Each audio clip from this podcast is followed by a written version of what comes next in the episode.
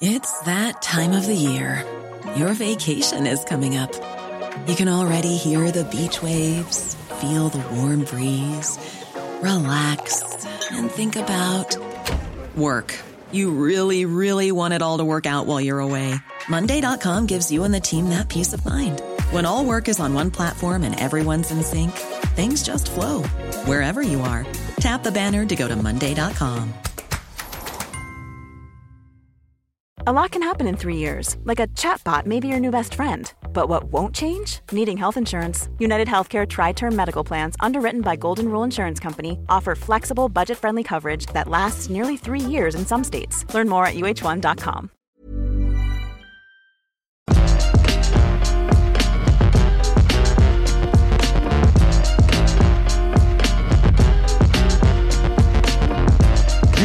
Jules Gill, the Untitled Banter podcast commences. How are you doing? I am very, I'm very good, mate. I'm very, very good. Uh, it's been a beautiful week of sunshine Mm. here in the sunny capital of Wales, and uh, I'm having a great old time with my friend Scott on a Friday afternoon. So Hell what- yeah, what- you what are. More could, what more could you ask for, mate? What more could anyone ask for? Welcome along, any and all, to the Untitled Banter podcast, where we ask for all sorts of questions, talking points, whatever you'd like us to get into. And I'm going to try, and uh, I'm not going to avoid Elden Ring, but I feel like we've done a lot of Elden Ring. Um, I'm 70 odd hours into it. Mr. Josh Brown's managed to finish it. Um, I know that everyone's playing it. The sales are ridiculous. It's beating Call of Duty, etc., etc. Um, and we do have some Elden Ring questions. So I'll do a lot of other stuff, and then we'll get to Elden Ring. 'cause I feel Sure, like okay. It's just always there. It's like someone standing in the corner, and we sort of got used to them standing in the corner. But at some point, we should point at them and say they are still here, though. I will just say that after like what 40 or 50 hours of playing this game now, I just was like, I'm bored of this character, and I've Right. started again for no reason. I am just started. I'm still like, uh, like I was seeing everyone just being like, oh, everyone chooses the samurai and the katana as their first. build. And I was that's like- what my I was like- I was like, damn, I did actually, just because it was cool. and I've been kind of not breezing through the main game, but I've been kind of having a fairly easy time. And I'm like, you know what? I'm going full build into one thing that isn't Dex. I'm going to go either full mage or I'm going full strength, and I went for full strength in the See, end the with thing a is, tiny like- splash of int. Right, I'm right. at that- Oh, but we're talking about Elden Ring, Jules. I, But, like, I know, but we'll move on. We'll move on. We'll but, move on. but super quick, I'm no, I'm the same thing. I'm uh, about 60 hours in. I'm right at the end. I'm in the final biome. I know what I have to do to beat the game. Um, and I, but I'm dying to restart as a mage because I'm like a strength build. I just got the sword of night and flame. It can fire Yeah. laser beams, and, it's a great everyone- time. But everyone yeah. who's like showing that magic is just completely broken in the sense of, and I was like, I kind of want to be a part of that, but I'm like, Yep. nah, nah, I'm going to play strength because I never play strength. I had builds. such a, a great because I'm uh, I'm a worshipper of the Dragon Church, so I, I've, I can summon the dragon heads and spit out fire or scarlet rot. And I was up against one of the bosses, and I summoned two people in, and all three of us did our dragon head Oh, magic the at the same one, time, and it was just like three dragons just burning the living hell out of something. I was like, this is the best game I've ever seen in my life, to be honest. But it's a game that we will talk about later. Yes, we'll almost talk about almost immediately, but we'll see how we go. Uh, first question from Corel Type Shaw, who says, "Which decade of video games, starting from the '80s, do you most identify with or love the most, and why?" Cheers from Indonesia. Cheers, my friend. Back Cheers, my you. friend. Um, I would say that the '90s is like for me was the peak video game era because it's like the Mm. PlayStation, the N64. Uh, you've got the smidge of the new generation coming in as well Mhm, with the mhm. rise of the 2000s. But it's like you look around at some of the PlayStation One classics, like Metal Gear Solid made Scott Telford who he is today. He just made Scott Telford. I was, Ape I was, I wasn't. made me who I I am was. today. So I feel like it's like instrumental to both our childhoods and Mm. our personal developments. Like the, the amount of times that Scott and I will just look at each other and say a PlayStation 1 name and have the other person go, Oh my God, oh my God, like, God, oh, oh. The thing is, like, it is so life defining. Like, I, I definitely have the, the heaviest nostalgia for the end of the 90s, but it, it does cross over to the beginning of the 2000s. It is Mm-hmm. that um, getting the PlayStation 2, playing Tekken Tag Tournament, like all the music. I mean, the thing is, I'm a man who will listen to, sit and listen to the Tekken soundtracks. I, I fully admit that. I love the Tekken soundtracks. Tekken Tag is an absolute banger. School stage all the way. And I have such an SSX music as well. I have Oh, yeah. such a, a soft spot for that early 2000s techno, I guess you'd call it. That, Mm-hmm. like, sort of that feel. Um, I'll put the demo disc music on. If you go back on on YouTube, people have, people have uploaded um, old PlayStation demo disc music, and I couldn't be happier. So for me, it's that late 90s, uh, early 2000s feel when it was like gaming could be anything, and like Metal Gear Solid 2's graphics were blowing people away. Mm-hmm. Um, the dawn of 3D, storytelling changed. Like you said, Metal Gear was a big deal. Um, it's, it's all that stuff for me. Final Fantasy 7 is just in me at this point. Like, Yeah. I can never get sick of it. I was so happy as well when towards like towards the end of the PlayStation's lifespan, they brought out Final Fantasy VI. They like redid it with the uh, the brand new cutscenes, CGI stuff, and they released it for that. And that was my first time playing that. So it's another Oh. instrumental moment of like what makes me a video game fan. Like there Mhm, are certain genres that were completely defined in that. Now I know that a lot of people will probably be saying like, "Oh, you're looking back at it with nostalgia and like Mm. rose tinted glasses," but I have been back and played these games like fa- not fairly recently, but recently enough to Mhm. be like, no, there there are some absolute bangers in there, and there are unexpected bangers in the '90s as well, like world's scariest police chases. If you've not played that game, it is a laugh riot. You get to just like you're just driving around in a cop car, just smashing people off the roads. Okay. Great. I would throw fun. in uh, Future Cop LAPD and Yep, um, Nightmare Creatures. Just Future Mm. Cop because it's like a Transformers. It's the best Transformers game that isn't a Transformers game. Um, and the uh, Nightmare Creatures was awesome. But yeah, it, for me, it, it's that feeling of like what gaming could be as we got Yeah. more cinematic. Metal Gear Solid was unbelievable. Like I mean, even today they hardly ever make games like Metal Gear in terms of the cutscene direction, of the, in terms of the yeah. storytelling and whatever. Um, yeah, it'd be late nineties, early two thousands for me. I, there's there's a weird. Have you ever had so much nostalgia that you just sort of like phase out for a second? Like Yeah, you're sort of sitting 100%. there like I am completely taken over by all the memories I'm having at once. Well, it's like if somebody was to open up like the Wikipedia page of uh, like all the PlayStation One games, I'd look through and just be like, "Yep, that's a great one. Yep, that's a great one." It's like I haven't even thought about that one in ages. Like there was one that popped into my mind the other day, and on the front cover, it's got like a tiger, and it's like a martial arts game. Oh, you know um, the one I'm talking about. This is the thing, yeah. and, and it was just like popped into my head, and I was like, "What is this?" I'm googling. that's that was Tiger Tiger Tiger Fang Tang? Tang Pang Tang. I don't- Oh, Tai Fu, Wrath of the Tiger. Yeah, Not what even a close game. to what I was saying. What a game! It's just like little like gems like that that people just haven't played, and it's just True. like, yeah, go play that game. There was a play, there was a game. Play, um, play Overboard, the one where you're playing like there's the little ships and you're just shooting stuff and solving puzzles. Amazing game. The thing is, like, I I miss that period in gaming overall. I mean, you're getting it now where the indie space. That's why I always love the indie space. But indie games now have become um, like something like Sifu is like is is not does not look like a pixel platformer. Obviously, doesn't have that indie yeah, yeah. label to it, even though it is still independent. And I feel like you're getting that. Um, you know, the budgets are now can now be applied to a wider variety of project ideas, which is what made the late '90s and the 2000s so great. And I feel like across the mid 2010s, loads of studios got lost off on just making the biggest, stupidest, most opulent thing possible that wasn't that much fun to actually play. Whereas like now you're getting a wider variety of stuff again. Yeah. Um, did you play Ninja Shadow? Was it called Ninja Shadow of Darkness on the PS One? It was like there's like a Um, blue ninja, and it was like an Oh, yeah, isometric yeah, yeah, yeah. And- standpoint. and- That yeah, thing it was was cool. um, uh, you oh, could do the was like a it called? lightning move. yeah, yeah. There was like a it was brilliant. it was made. I remi- it reminded me so much of Ninja Gaiden, but if Mm. like if somebody had done it in a 3D perspective. hmm Yeah, Good yeah, yeah, like way more like it, like stuff like that. Like the, there is like there's a there's a pure experimentation to the um the late like 90s and early 2000s that I feel like it's not like it's completely gone. The indie space is the biggest thing ever. Um, but they were showcased in a way that I guess sometimes the indie space struggles to get their things in front of people. Um, next question from Jacob Wright who says, "Afternoon, broskies. Hope you're doing well. With Gran Turismo 7 shooting itself in the foot with uh, adding heavy microtransactions after reviewers have praised it, is there a need for games to be reviewed twice, or should companies just stop doing shady moves like this?" So obviously, companies should stop doing shady moves like this Yes. because it is incredibly oily for them to just be like, "Oh, by the way, there's a game that got ten out of We've 10. changed the it be a entire economy. Yeah, yeah, we've changed the entire like in-game economy. It's bad crack that is. Um, Mm-hmm. but to answer your question about should reviewers review games twice. I, in a perfect world, yes, you should. Mm. However, in terms of your return on the making a uh, video review about it, it actually doesn't benefit. So, for example, you guys know that Scott and I we work for uh, like people above us, so we have to basically meet a uh, bottom line when it's Mhm. creating videos. They have to hit a certain amount of views in order to become profitable because it's a big company. You know how it is. Mhm, mhm. Um, so when we do our reviews, if they hit really well, fantastic. But if we were to go back and do a review, updated review, there's a chance that they wouldn't hit that threshold, and therefore they probably wouldn't be approved by the bosses. Even though we'd want to do them from an artistic standpoint, because our viewpoint is reflecting a game that isn't that state anymore. Mhm. Uh, we can't do it financially sometimes. Um, but if it was up to me, yes, of course we would. We put Yeah. up like like if there was a way to take a YouTube video and add a section into it, like um, to upload an extra clip to That'd be be at cool. the beginning of it saying, "Hey, look, uh, here's a uh, review of it now. This has been changed since that, so please go to this page here or whatever." Like, All hey, by can the way, insert they've like broken links. this. Yeah. The thing is with me, I, I view I've, I've changed my thoughts on reviews over the years. Like having grown up with you know obviously the games industry for so long, um, I kind of just view like there's obviously there's the go to review, there's that I'm putting a, a, score on this. That you know mm-hmm. is it worth your time? Like a general sort of like value analysis. But I do think that reviews, I do think that game coverage is just an ongoing conversation now. And I think that if something changes with a game and something's terrible, like Gran Turismo Seven, um, we did the review and then we did like a follow up video calling out the microtransactions, yeah. saying that things had changed, letting people know what had happened. I, I kind of view all of that as ongoing review coverage. It yeah. is a review of the game, but it is segmented because it kind of has to be because the industry is segmented so yeah. much in terms of updates and everything else.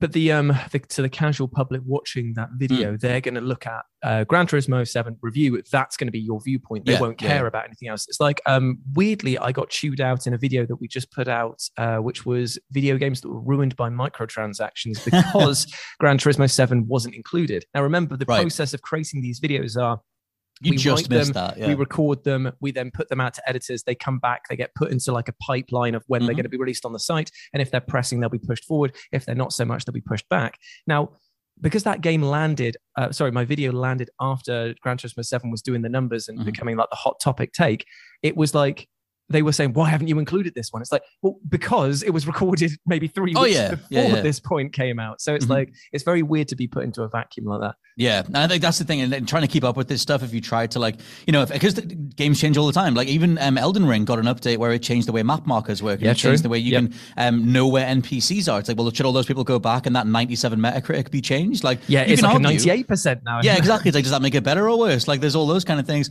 And um, yeah, like games change so much. I think for me, like the review conversation, I love a review. I love a score. I like saying that something is a five star game. I like really sitting down and analyzing it. I really enjoy doing my Kirby review. Four and a half stars, Jules Gill. Nice. Kirby is nice. one of the best games of the year. Um, I love doing all that stuff, but at the same time, um, I think a lot of people go, okay, this review, what's the score? How do I move on? What are the actual talking points? And yeah. sometimes I like zeroing in on them, whether it's microtransactions or something like the Elden Ring uh, video that me and Josh did about how it's broken the industry because it proved yeah. that it proved all the AAA safe design philosophies completely wrong. Um, mm-hmm. Selling so much, not being remotely a safe product. Um, it is in regards to a Souls game, but like in terms of the stuff that the Ubisoft would aim for, it's not yeah. one of them. So yeah, I kind of view all of it as an ongoing conversation. Hopefully, if you're a gaming fan, you just you find people you like and you stick with the content they put out. Yeah, um, and we try and do as many reviews or uh, biggest talking points as we can. Like it's hard. There's um there's a YouTuber, um, Mandalorian Gaming, I think okay. that his name is, mm-hmm. and mm. uh, he's been putting out reviews for the likes of System Shock recently. Nice. that game like obviously came out in like the uh, 90s, 2000s. Like mm-hmm. it's an old old game, but like I like the fact that current day reviewers are making hour long essay length videos yes. on it. Like Hbomberguy just put up a um, Deus Ex uh, Human Revolution uh, mm-hmm. video. Obviously, that game came out in like 2012, 2013, mm-hmm. whenever, and it's three hours long. But I watched the entire thing from start to finish because it's such an in-depth approach to looking at game design from a perspective that I possibly hadn't considered it. Mm-hmm. That even a mediocre game from a time that I don't really care or remember about, it's like that now makes that topic worthwhile. You can oh, make man, any like, game like, worth talking about if you review it in the right way. Absolutely. So it, it proves, like you were saying, that it's a review of a video game or an mm. evaluation of it is not time sensitive. Totally. And it's like, that's the thing. Like, we're lucky enough in terms of the audience that we have, and, and like, obviously, being a platform on YouTube that you can bring back classic games and talk about, oh, you, you missed this cool thing in this game. Let's talk about that.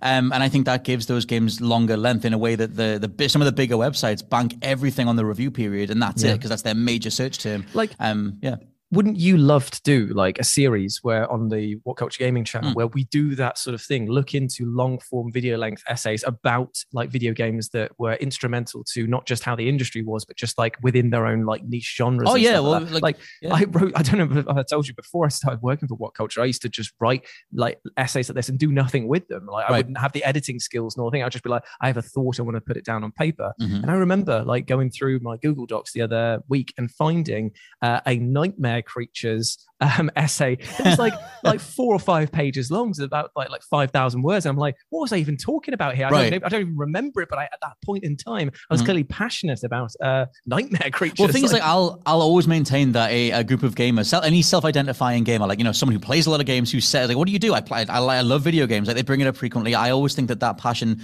um, can be applied to a whole bunch of different things. It's yeah. not like we only care about the latest game and that's it. So I've always like you know we've always like thought of ways to bring other stuff back, find lists for old games or whatever it is, um, and talking points for old stuff. So it's just it's trying to make all those things work as often as possible and talk about the most frequent stuff. Um, the review stuff is hard because I feel like a lot of different outlets have changed their approach over time. Yes. Um, just because the search term review is such a big deal, um, but you can do review style coverage, talking points, value sets, um, going forward. So it's, It's- an ongoing thing. it's a strange thing, isn't it? Because like if it was in a perfect world, we wouldn't have to do this. But I do Mm. think that going forward, if I was in charge of how we run reviews, I wouldn't put out reviews on the day of release. I would literally wait a week afterwards and see what the state of the uh, the impact's been, and then put out like the things. Now that the would be patches a, applied that, that would yeah. be a review of the game honestly that wouldn't be chasing the numbers that wouldn't be chasing the metrics because people have already made up the decision it's not a recommendation product uh, Mm. or video at that point it is just this is the state of this game at this point in time hmm I think that I mean that the thing that I would like about that is that it would factor in all the day one patches. It would be Yeah. the, the likes of Gran Turismo. You would know what the microtransaction store was. Um, oh god, there's a we could do a whole podcast on the problems I have with the way you get access to reviews, the, Yeah. em- the embargoes, the NDAs, the stuff that's not online. Oh, talk about this, but don't talk about this, and you can talk about this, but frame Yeah. it this way. Like what's, yeah, what's with sucks. like um the uh, preferential treatment of um of uh, influencers as well like you Mm. have um some outlets out there that will get the uh, code like months in advance Mm. because the company knows that they are going to basically light the fires under all of their If like, Elder "I Scrolls- Yeah, Yeah. If, you're, if you're called Elder Scrolls Fan 101, you're probably going to get access to Elder Scrolls if you've got a sizable enough audience Yeah. because you're going to say something positive and it helps the marketing rollout. There's a whole other wing of this, which is um, to do with uh, folding reviews, quote unquote, or folding coverage into the overall sponsored rollout of the game itself. You, uh, you end up becoming part of the marketing and the advertising, Mm-hmm, Um, which is a whole other thing. Like, I love Kirby, and Nintendo are literally using one of the quotes from my review in their marketing materials. Oh, but no- wow. no, thank you. No part of that was pre-agreed beforehand. I could have said the game was terrible. It doesn't matter. Um, we don't have those agreements um, in that way. We're fully aware of if something is terrible, call it out. Let's like we've done that with um, you know the Square Enix stuff and everything Yes. else. Like it's Yeah, yeah. whatever else we've got going on, we'll, we'll try and call it as honestly as possible. Um, next question from Alpha Oliver who says, "UBP, are you still having a lovely day?" Well, yes, Jules, you're having a lovely day. I'm having a fantastic day. As It's I a nice little before, day. The uh, the sun is shining outside. I've been out. I did some outdoor climbing at the last weekend, and I've basically just been doing some bits in the garden. Like I'm actually trying to uh, like develop a green thumb at the moment. Um, Nice. I've done, done- nothing with my garden. My garden is sitting. There's there was such a massive pile of leaves in the corner that had been left for so long. All the grass has died underneath it, and now there's just a big pile of soil and leaves. So yeah, fantastic. I've got no um, rush to get there. We built two like uh like planter beds uh, in Nice. the at the back of the garden and we put in some stuff there so we've done like loads of bee bombs and loads of um like wildflower sowing and some poppy sowing stuff because we're gonna have a one's gonna be wildflower and the other's gonna be like herbs and veg so it's gonna be gonna be quite fun Oh, I, like mean, the whole like, don't I growing don't your own know herbs is cool. I don't know if I'll be any good at it. Like Kerry and I, we're kind of just like learning by doing, and we're just Uh-huh. like googling everything afterwards and being like, maybe we shouldn't have done that. And we're finding Ryan Reynolds here from Mint Mobile. With the price of just about everything going up during inflation, we thought we'd bring our prices down. So to help us, we brought in a reverse auctioneer, which is apparently a thing. Mint Mobile unlimited premium wireless. Ready to get 30, 30, bit to get 30, bit to get 20, 20, 20, bit to get 20, 20, bit to get 15, 15, 15, 15 just 15 bucks a month. So, Give it a try at mintmobile.com slash switch. $45 upfront for three months plus taxes and fees. Promo for new customers for limited time. Unlimited more than 40 gigabytes per month. Slows. Full terms at mintmobile.com. A lot can happen in three years, like a chatbot may be your new best friend. But what won't change? Needing health insurance. United Healthcare Tri Term Medical Plans, underwritten by Golden Rule Insurance Company, offer flexible, budget friendly coverage that lasts nearly three years in some states. Learn more at uh1.com.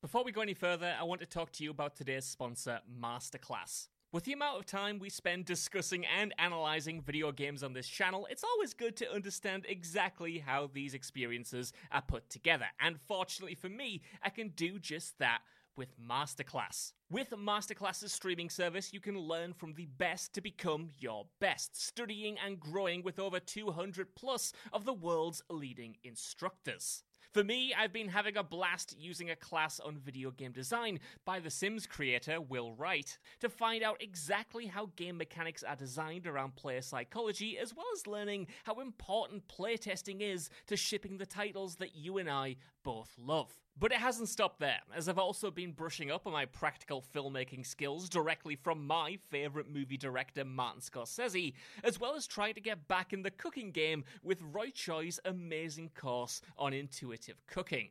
Seriously, my kitchen is a mess, but my belly has never been more grateful. For just $10 a month, an annual membership with Masterclass gets you unlimited access to courses on your phone, computer, smart TV, or even via audio only modes. Even better, every new membership comes with a 30 day money back guarantee, and 88% of members feel that the service has made a positive impact on their lives. And to put the cherry on top of that cake, right now, What Culture Gaming listeners get an additional 15% off any annual membership at masterclass.com forward slash gaming. That's 15% off at masterclass.com slash gaming. What's that? You want it one more time? Well, that's the URL masterclass.com forward slash gaming. Right, now I'm going to watch Tony Hawk try to teach me how to ollie properly. I'll see you all soon. Coming out that gardening is it is actually a very exact science. Like you Oh, yeah. can fudge your way through quite a lot of it, but man, there are certain things that was like this needs to only be watered like uh, once a fortnight. Do not Mhm. water it any more than that. Well, the You're thing is, like, we okay. not, not to make this a gardening garden culture podcast, but like, yeah, we uh, this this whole leaf soil thing ha- happens every year because like we have this insanely huge tree that that got left in the garden for the house that we got, and it just it, it- tons of leaves, loads of soil, Mm-hmm, whatever else. And I just bought a big box of grass seed because I was like, grass is grass. I'll get this. This looks like grass on the box, and then I poured it all over the soil stuff. And there's different types of grass Jules, and then Yeah, it, with the way that it yeah. grew in, there's different blades and different colors, and now there's just this weird patch of stuff that looks completely different. But then the middle of it is all chewed out because that's where the leaves landed again. It doesn't matter. Point is, we both got gardens, and we're both struggling through the gardening life. Um, next question, um, or rather, the rest of uh, Elfa Oliver's question um, was that um, their girlfriend got pretty pissed when an NPC could not match her speed. Uh, what other mechanics should must be fixed that epitomize the experience of playing video games? Now, this whole thing of you're in a game and you got to follow a character and you run Yeah. ahead of them and you're waiting for them to go. I put this into a mechanics that suck video. Yes. Yeah, I remember this. What's what else is on? What's your go-to? Oh God, just fix this thing. Mine's always just checkpoint stuff. No, you, I thought yours was um, uh, weight limit mechanics, like There is where they, that they- yeah. over encumbrance, where you just cannot move, or you. It's like, weird can- because uh, Horizon and Elden Ring have. Um, oh, we sent this to your stash. And I'm just Yeah. like, well, I'm just going to go there and get it anyway. So, like, just let me have it. Like, I don't even, like, we haven't got rid of over encumbrance altogether, but we've made it teleport to your stash, which makes no sense. yeah, it's like can't you it. teleport all of the weapons that are like apparently here? It's like okay, cool, whatever. That stuff's just, Um, I mean, yeah, but like, I mean, actually, I'll tell you what, I, um, games have got better with this. Uh, Ghost of Tsushima, I remember making a point of this. Let me interact with stuff on the ground while I'm mounted, while I'm on a horse. yeah, hundred percent. Red Dead, you have to get off all the time. Like I loved Red Dead for so many reasons, but man, did I get tired of the skinning animation again and again and again. It's like, oh, okay, yeah, we get it, dude. Like, Like there's some stuff that just can be gamified. Let me hit a button. Let me like, have a have a decent radius for it as well. Yeah. Um, I also hate as a tiniest thing. I hate when a button um does two or three things contextually that overlap with each other. Like Elden Ring kind of had a solution where Oh, you'd use the D-pad. But no, but you, but yeah. it's still got one annoying feature where when you pick up a new item, or Mm. even an item that you're picking up for the first time in that play session, it'll pop up and you have to cancel it. But it's like the same button as the uh, read. Um, what do we call it? The read uh, the, the signs on the floor. It's also Oh, like yeah, another yeah. pickup button or whatever, or like a hold to switch into your dual wheel, and you're like, stop it, stop it. but it's like there's always like messages on the floor, summon signs. What, we're talking about Elden Ring again. I know, but there's like summon signs on the floor and stuff, and I'm just holding, pressing triangle, trying to summon someone in before someone else summons them, and I lose that person. Um, and it's all just on the same button, just hoping for the best. Um, next question from TJ, who says, "Does anyone in the world truly understand the entire story of Kingdom Hearts?" Now, I'm not a Kingdom Heartsman. I don't know about you. No, I, I I gave up, man. Like I played Kingdom Hearts one and two, had a great old time through it, but I could not, for the life of you, tell you what was going on in it. No. I could summarize it down in the very sort of much memeified way of heart, heart, darkness, heart, heart, heart, heart, like keys. Like It's, I don't. So like- someone's heart isn't really a heart. It's like your metaphorical heart. They live inside your heart. The thing that really annoyed me is that there was like a load of people that came out after Kingdom Hearts 3 came out and was Mm. like, oh my God, the plot is so easy to uh, understand. Like, well, like, everyone is just making a huge deal out of it. Right. But then I ask you, my friend, why did Square Enix then go and release a DLC Mm. afterwards that was basically aimed at tying up all of the loose ends? if there wasn't all this like knotted ball that you were clubbing people to death with, then Mhm. why are you able to do it? Like, No, I know. I think that yeah. I mean, my my thing. I tried Kingdom Hearts one. I played quite a bit of. Didn't understand any of it. Any of it. Didn't finish it. Didn't do two or any of the twenty that came out in between. And then I got three, and I was just I'm so completely lost. Like- I love it for the Disney stuff, but that was it. why did it have to have such a complex story? Like, it, the, the, the basic principle is so nice that I Mm. feel like they should just run with it, which is your obviously your friend gets kidnapped. Um, he's getting exposed to darkness. There's heartless creatures out there that don't like the love and joy that the Disney worlds represent. So you've got to stop them. That is Mhm, a simple story, and I can get behind it. Then you go into Kingdom Hearts 2, and it's adding in secret organizations that are using this negative power to harness other like otherworldly beings to destroy universes. It's like, no, no, no. Don't bother with that. just just go bad guys over here. Uh-huh. Don't have all this betrayal and sort of people like folding into the other side. Like, The no, thing is, like, just as leave it be. as a Metal Gear Solidsman, I like when a lore. I actually quite like a convoluted lore because I quite Mm. like that I can sit and learn it and st- it has to make sense, like to some degree. But you can be as stupid and convoluted as you like, as long as I can actually sit down and parse it out. I quite like learning something like that and then going, oh, okay, that's why this does this. And I, I think it's funny. I only in like a, it's like an ironic sort of funny way. Someone asks you something about Hot In Metal Gear Yeah, Solid, and you can break that stuff down. And I quite like doing that. So I get why it's fun in Kingdom Hearts sense doing that, but it's also impenetrable. Like if you came in in Kingdom Hearts 3, it's just a brick wall um, trying to get it. So yeah, I, I don't know. There are people who would say they understand all of Kingdom Hearts, but they change it on the fly. Tetsuya Nomura just loves introducing new elements every five Yeah. minutes. I also don't like the fact that it was a story that they designed that you had to play all of the games. I don't Mm. think that um, a good gaming franchise uh, necessarily requires you to have played every single game. Like Mhm. you can jump in at Uncharted 4 um, and still have a rough idea of what's going on because of the fact they do enough contextual stuff to remind you who characters are, even think first time players. And I Yeah. feel like that's a consideration that does need to always be present. And I don't like the fact that it'll be like, hey, remember that character from the uh, Nintendo DS game? Uh, he was actually integral to this mini plot that we've just thing got going like- on here. And you didn't know that. So therefore, none of this side arc story will make any sense. Yeah, the thing is, like, I think it's it's walking a, a line because, like you said, Uncharted Four does it really, really well. Where like you're picking different things that represent Drake's older adventures in Mm-hmm. conversations. I do think you fundamentally get so much more out of Uncharted Four if you did grow up with. Oh, yeah, 100%, Or play the other ones. yeah. Um, but Mass Effect Three, where all the marketing was EA going, "This is the perfect time to start," and it's like, Yeah, no, it's a- not. that was a makes no move, sense, wasn't it? That'd be like watching Return of the King before you've seen Fellowship and Two Towers. Like it's just not going to be. It's not. You're not going to. It's not going to work. Like it's the end of a trilogy. What do you mean the ghost guys weren't in it all the way through? I guess we were all asking that. Yeah. But, um, yeah, in regards, yeah, I think you need to uh, try and walk the line. Um, next question from Nate the Gamer, who says, "Please no more Elden Ring." Well, unlucky for you, pal. We've already been there. Um, he says, "Big statement, but WWE 2K22 is my most enjoyable game of the year so far. Not saying it's the best game of the year, but it's what I've had the most fun with. What's Okay. your most enjoyable game of the year so far?" Unfortunately, I'm gonna have to say Elden Ring. Sorry, pal. It's just because I have not had as much fun playing any game recently as that. I mean, Metroid Dread was uh, pretty close, but that was last year. So it's, If we're going all out, complete, massive grin on my face as much as possible, it's Kirby. I would Yeah, recommend. I God, that, I yeah. love Kirby so much. Like, I mean, I, lo- I completely subjectively, I love Kirby. I think he's an cr- incredible character. He's so much fun. Um, just a stupid giant ball who eats everything. But in the game, they push. I- honestly, I opened the review by saying, um, "You are not ready for Kirby and the Forgotten Land." Right. Because the things they do in this game, Yeah. the the anime influence they've got, the way the final boss battle plays out. There's some stuff in this game, Jules. That Is it Nintendo. absolute madness? It's you've. I'm going to send you a cutscene of what happens near the end. Um, there's a there's a Dark Souls boss fight in here, full on ancient cathedral, um, full on Dark Souls boss fight. There's stuff like that, um, and just all the different uh, abilities and everything. I Mm-hmm. had an absolute blast with Kirby. I think it's a gorgeous, gorgeous game. Um, I just I loved it. Like there's obviously my side of loving Kirby, but I think it's a great like baby's first platformer Yeah. that then goes so much further in all these different directions.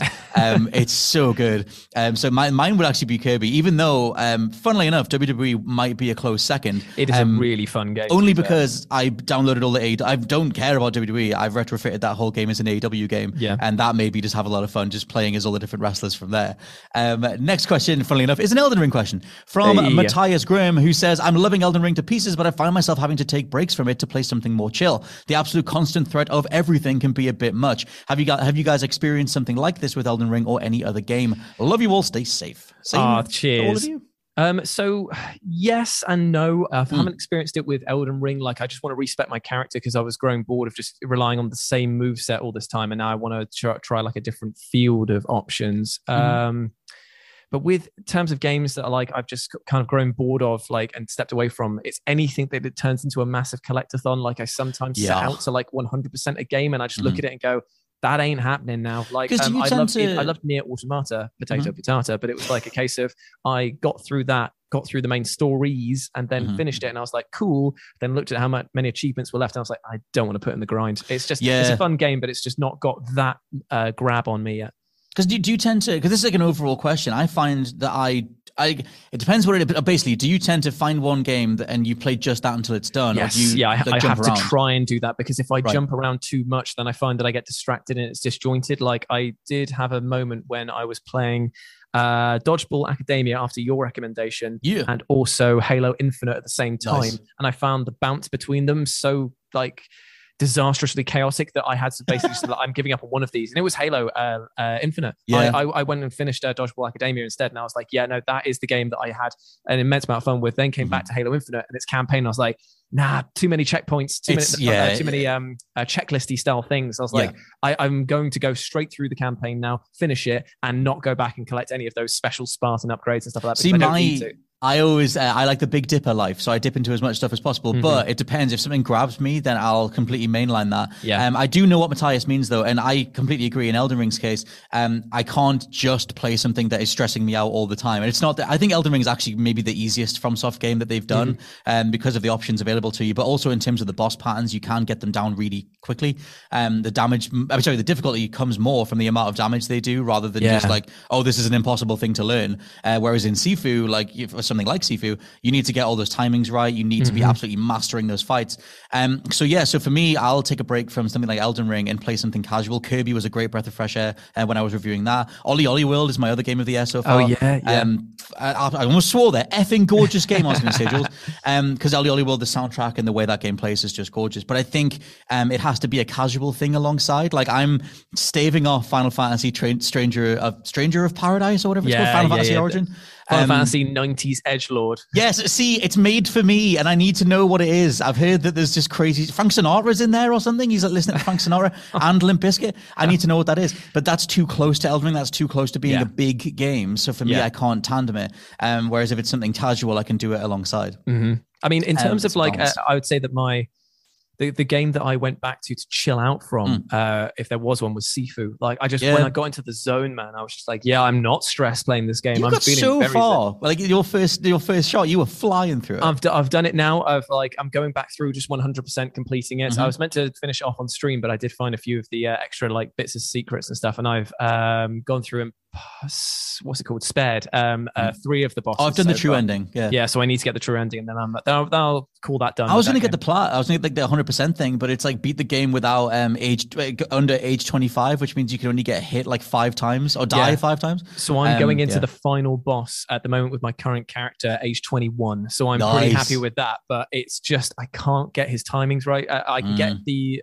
I can get through the first phase really easily now. But the Mhm. second phase, I just keep making one or two mistakes, and it's a whole life gone. And it's like, Yeah. ah man, They do. They punish you for not getting those exact timings right. Once Yeah. they're in you, like your muscle memory gets Yeah. it. Like you have this weird awakening of like, oh, it's like it's literally Neo at the end of the Matrix. It's like, oh, I can block all of this without even really thinking about it. yeah. Um, a final question from Nado King, who says, "What's been your favorite AEW moment, and how has the company reignited your love for the business?" So I don't know if you're still watching. Oh, I am watching, mate. I have been watching it, and I can say without a shadow of a doubt, the MJF CM Punk match, uh, Yes. the dog collar match, was utterly spectacular. I know that everyone was talking about Sammy Guevara doing the um, like the massive like backflips and stuff off of Yes. the um, thing. I know the Hardy Boys coming back recently. Yep. as a huge deal, especially Jeff. This this week's took- Dynamite Jeff- was unreal, by the way. when he just took himself out of the match. Like, he was like, on that like merch table, bye now. Here's like, see you later, dude. all the stuff with the Hardys has been. And the thing is, I was kind of waiting. I, I'm not 100 percent convinced that the Hardys are back yet. They, the Jeff is they're trying. Like the, the Yeah, flip that Jeff are. did on Dynamite was great. Dynamite overall was a lot of fun. But um, sorry, I interrupted you there. But in terms I'm of that stuff, yeah, I'm just saying that MJF, whatever angle he's in, whatever feud he's in, is the best, man. I've not seen somebody work this well with a microphone in hand in Mm. so long. And going back to that match at Revolution with um against CM Punk, that when the fact that it started so slowly, so Yep. like uh, building, and then the blood just suddenly came out of nowhere. I was like, okay, is this going to be a short, like uh, brutal affair? But Mm. they dragged it out. There were so many spots. I wouldn't say that there's like a huge level of creativity with the dog collar in there because they Mm. basically ran through all of the possible gimmicks you can do. there's with so much you can do, I guess. Yeah. Yeah, but the drama that came from it and that beautiful moment when Wardlow came down and um had the ring and put Yep. it down onto the ring and allowed it. I was like, mate, this is like the Ted DiBiase Vader storyline coming to a head, Mm. and you've got this amazing grudge match and the promos before that match where he was like, I was a young kid and I'm really sorry. I want to apologize to you. And then he like just absolutely guts him. And I'm like, yes, mate, this is wrestling The how thing it is, should be. They they are nailing um, proper emotional investment. You Mm-hmm. really care who's going to win those things, and like yeah, like that fight was great for me. Um, I I, I love Eddie Kingston, so like I'm Yeah, like, he's his- amazing as well. The article he did about his childhood was phenomenal, like in the, in the real world. Um, even though the, the kayfabe fake version of him is pretty much him anyway. But Yeah. um, his match against CM Punk is my favorite individual match. But my actual individual moment um, that I adored was the culmination of the Hangman Page, uh, Bryan Danielson stuff, Yeah. where like Danielson had been an absolute a hole for so long, and he's just beating up all of Hangman's friends and everything else. Um, and they had that match that went on for like 40, 45 minutes, and Danielson just collapsed. It was like the villain just had nothing left. Mm-hmm. yeah, he yeah, went he ten rounds. him in every single Absolutely, yeah. Just the cleanest, most heroic win you could possibly do. Um, and I, I absolutely, I just when he collapsed, when you when you realized he'd completely spent himself, I was like, that's incredible.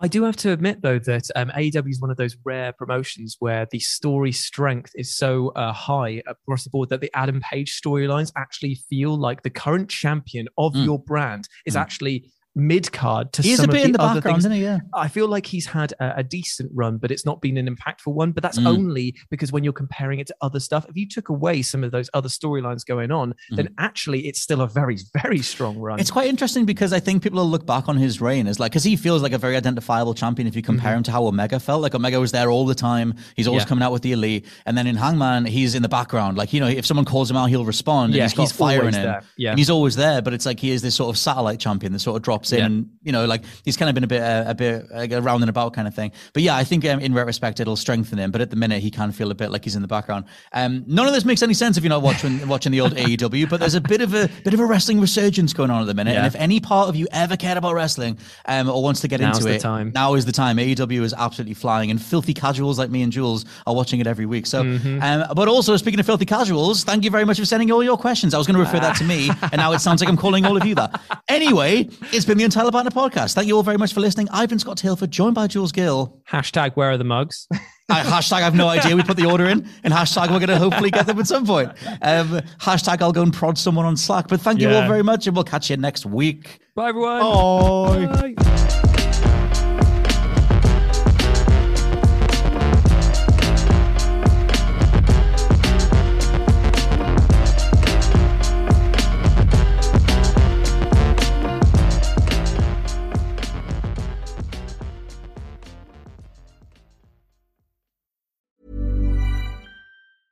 Hi, I'm Daniel, founder of Pretty Litter. Did you know cats tend to hide symptoms of sickness and pain? I learned this the hard way after losing my cat, Gingy. So I created Pretty Litter, a health monitoring litter that helps detect early signs of illness by changing colors, saving you money and potentially your cat's life. Pretty Litter is veterinarian developed, and it's the easiest way to keep tabs on your fur baby's health right at home. Go to prettylitter.com and use code ACAST for 20% off your first order and a free cat toy. Terms and conditions apply. See site for details. Hey, it's Paige DeSorbo from Giggly Squad. High quality fashion without the price tag. Say hello to Quince. I'm snagging high-end essentials like cozy cashmere sweaters, sleek leather jackets, fine jewelry, and so much more. With Quince being 50 to 80% less than similar brands. And they partner with factories that prioritize safe, ethical, and responsible manufacturing. I love that. Luxury quality within reach. Go to quince.com slash style to get free shipping and 365 day returns on your next order. Quince.com slash style.